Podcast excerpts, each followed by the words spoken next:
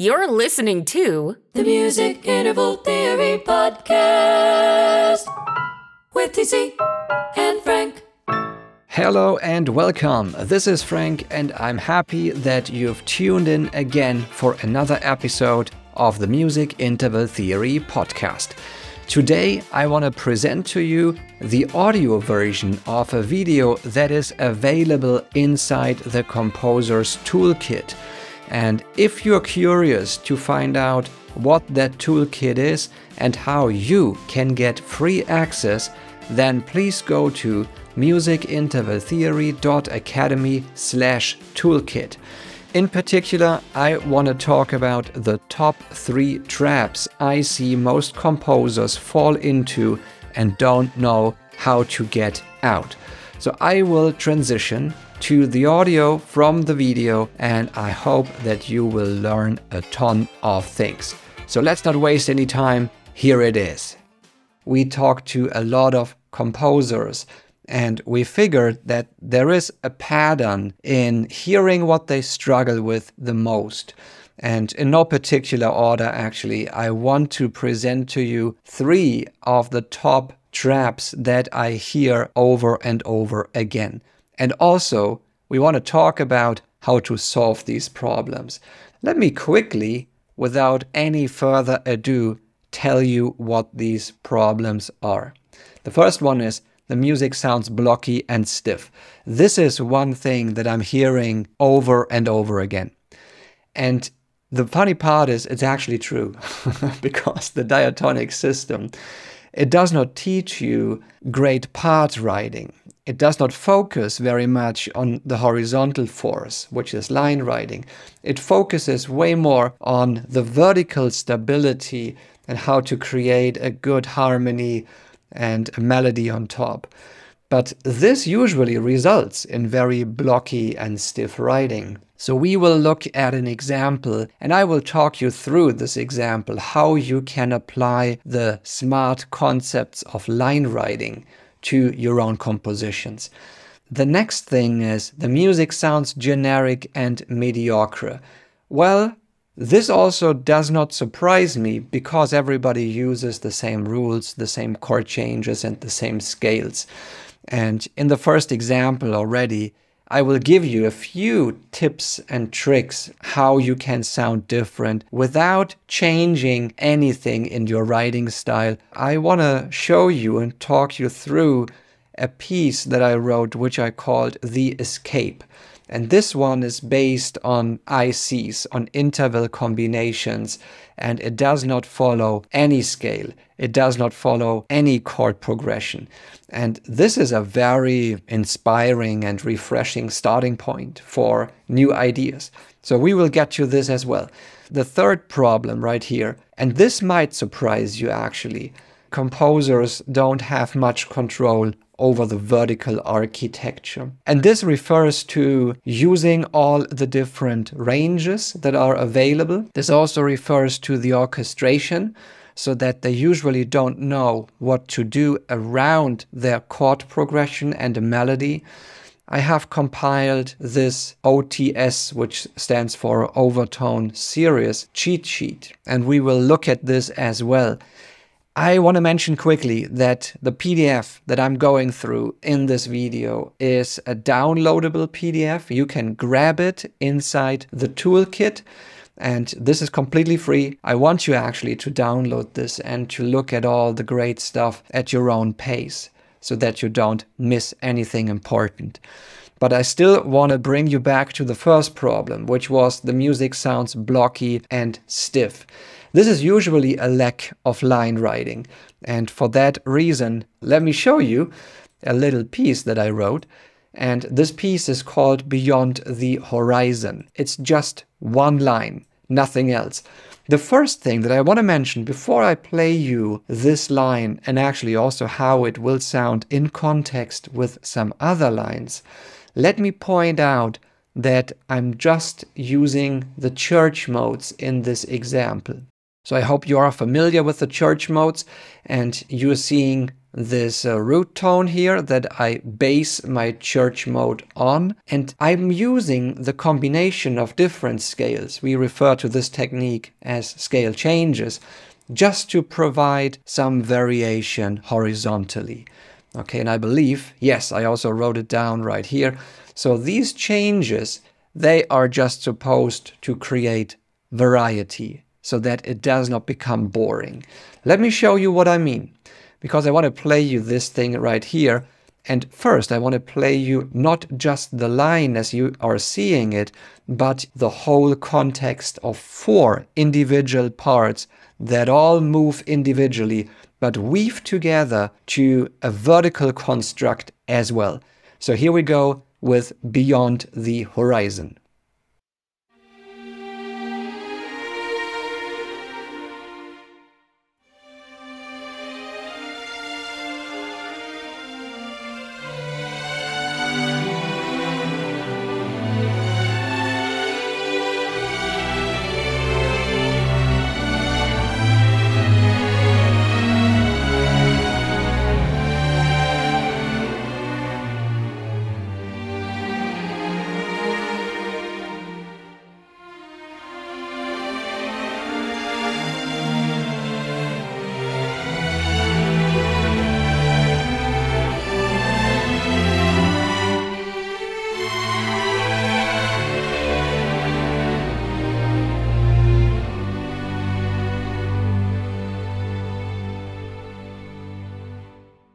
So you might ask, how the heck did he do that?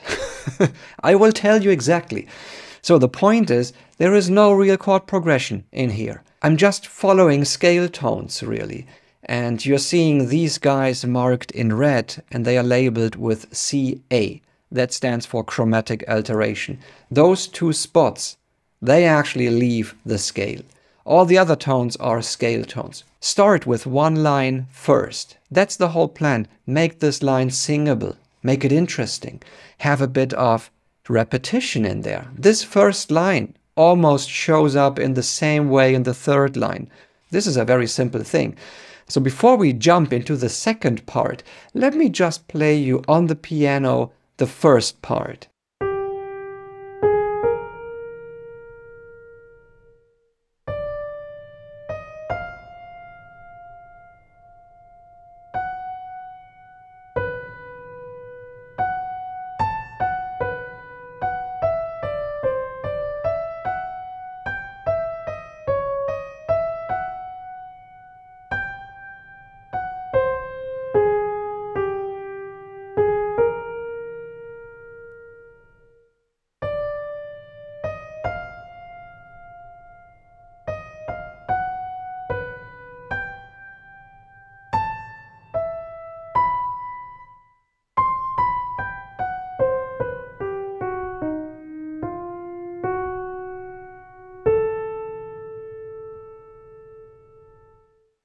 So that's not a very complicated line.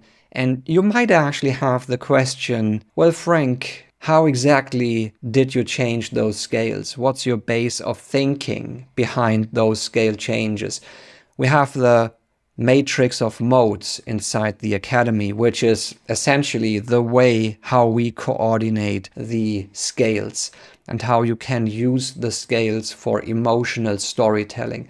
Now, when it gets to the second part, there are just two guidelines. And those two guidelines are please don't double any note on the same pitch, and please don't create any 13s.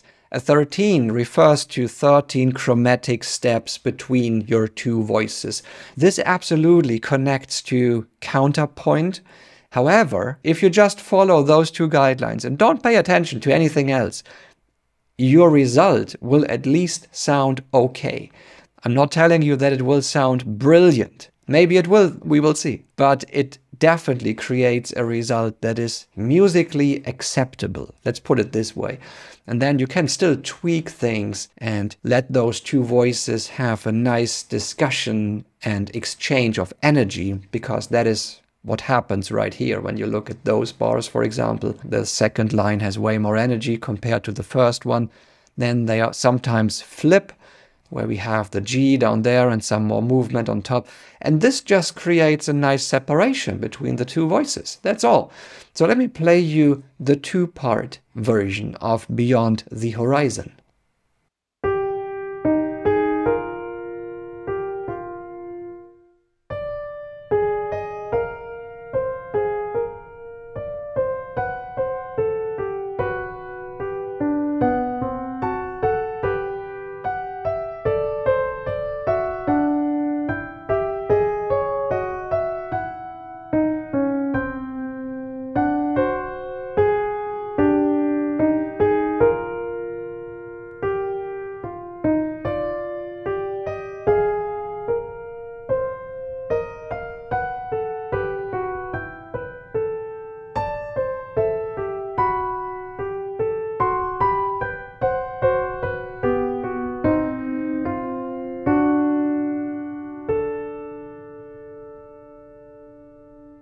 This already sounds very fluent to me, and it's all based on these two guidelines. No doubling between the two parts and no 13s.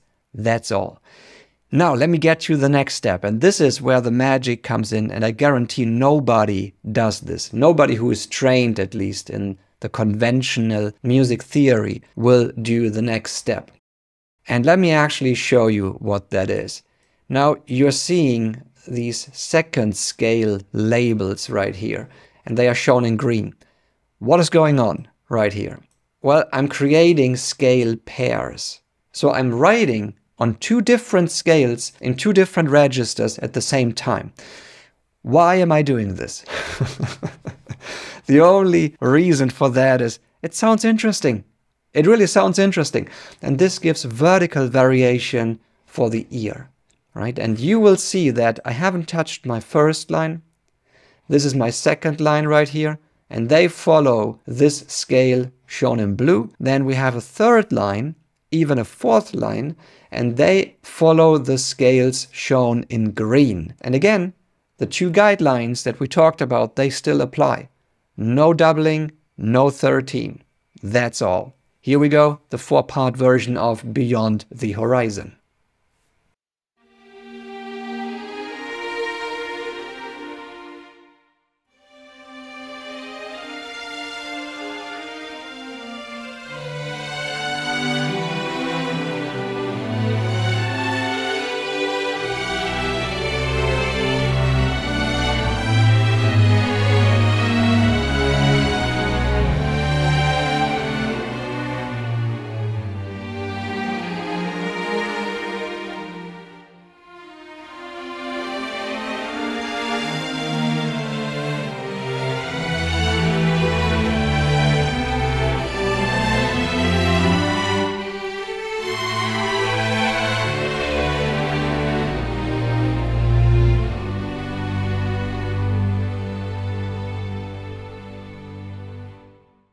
So I hope that this example actually surprises you because there is no chord progression in there.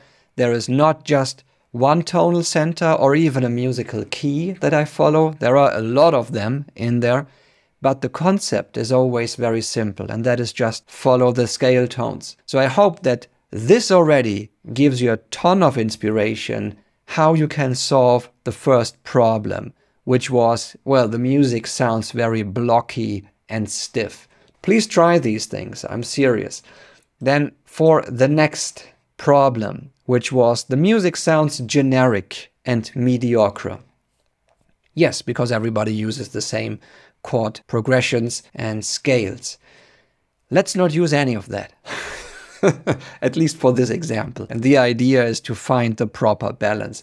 But this is, I would say, a rather extreme example because there are no scales at all, there is no chord progression at all, there is really no overall tonal center that I'm using. I'm just using four ICs and I wrote them down right here at the beginning. These are my four structures.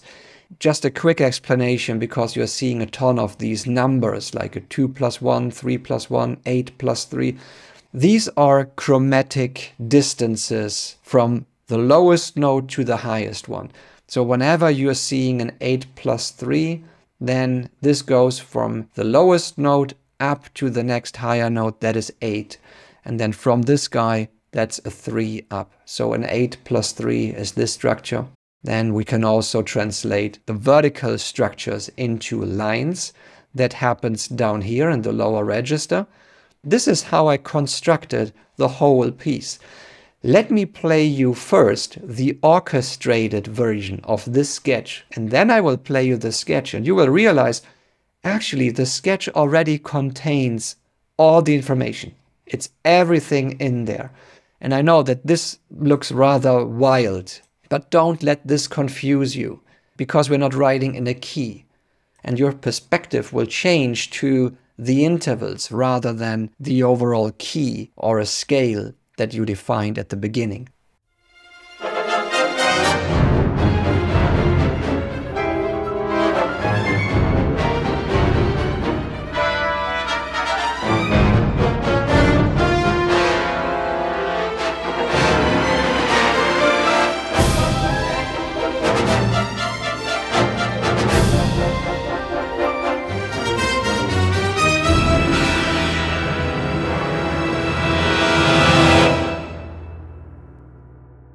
Again, wild writing, I know.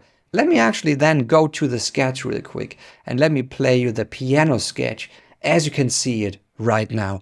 Because you will be surprised how close the piano sketch is to the orchestral version and how beneficial it is to have a sketch in the first place and also to build this sketch on the intervals, at least a healthy portion of the intervals. So here it is the sketch of the escape.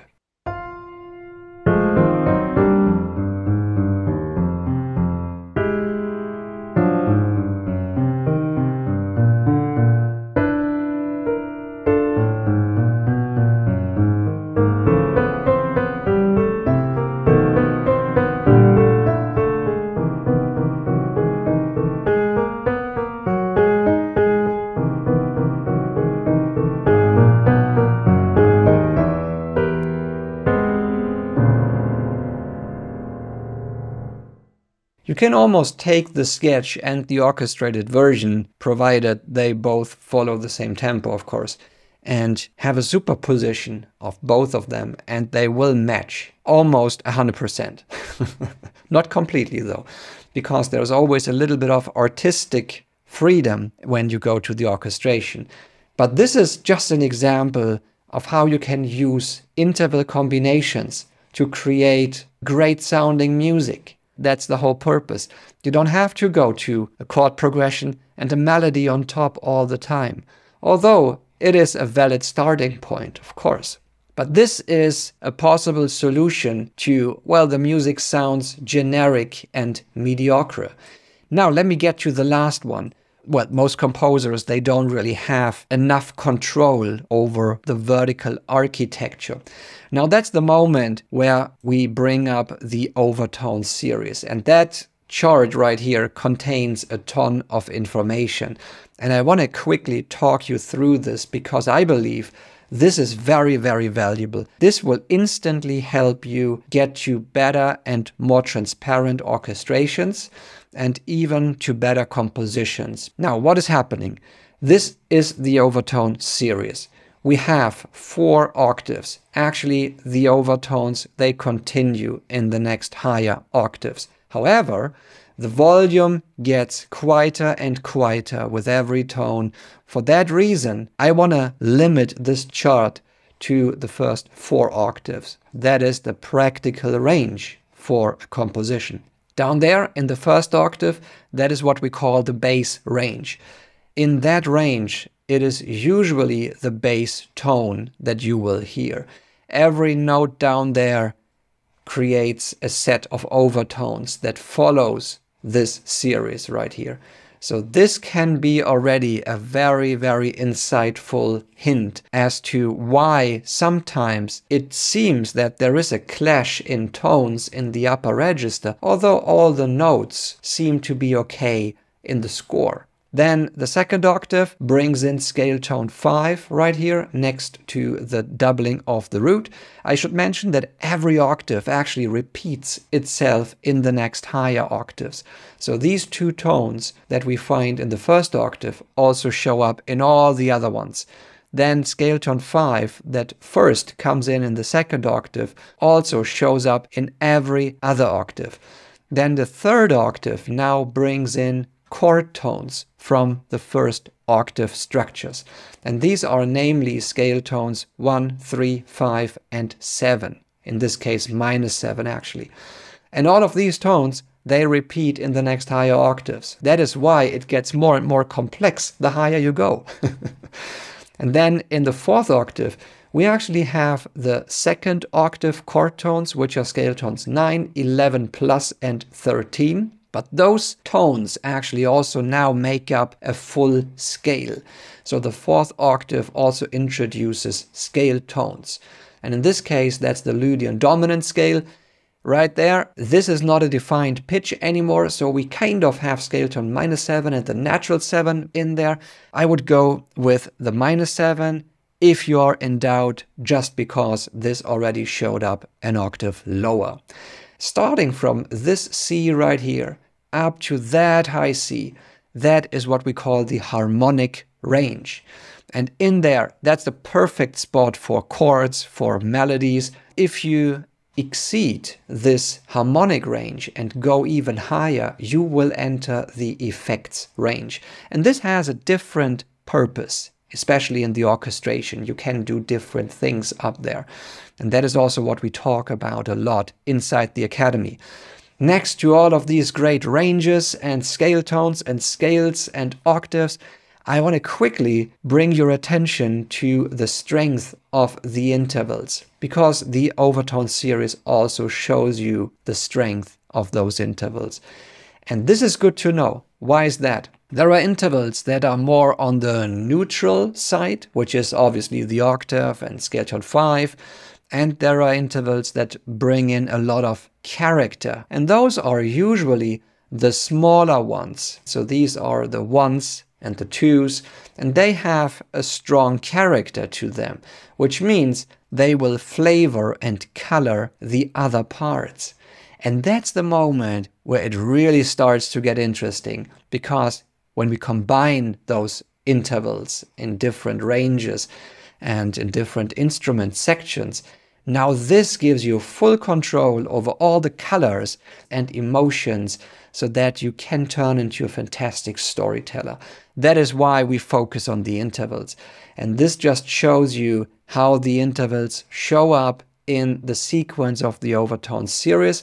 So we have the octave, perfect fifth, perfect fourth, major third, minor third, minor third, then we have our major second, a few times actually. This is the minor second, so that you know what these numbers here relate to.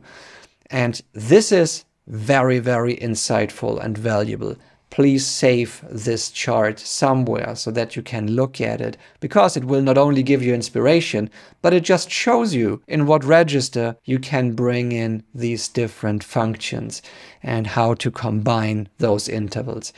So, that all being said, I want to quickly mention that we have the orchestration concepts course available inside the Academy, which is a great resource to create very transparent and very flowing orchestrations. I just want to use a concept and use the concept in whatever place and whatever scenario. And this was just tricky to find out, at least for me when I looked at those very thick conventional orchestration books. This is just a great collection of shortcuts and all the important concepts that we believe every composer should know to get to more transparent orchestrations. So, that being said, this is the end of my top three traps that most composers run into and I hope that we could solve those traps actually, or at least I could give you some hints on how you can solve them.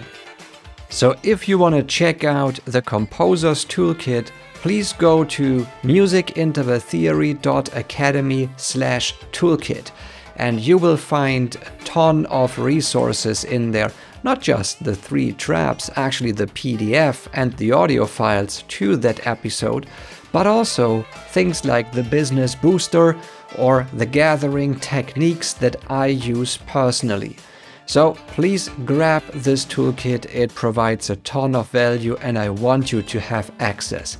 Now that's all for the moment, and I can't wait to welcome you back in one of the future episodes. Have a fantastic day. This was Frank. Bye. This podcast is powered by the Music Interval Theory Academy, your resource for getting clarity and confidence in music composition and orchestration. See you inside at musicintervaltheory.academy.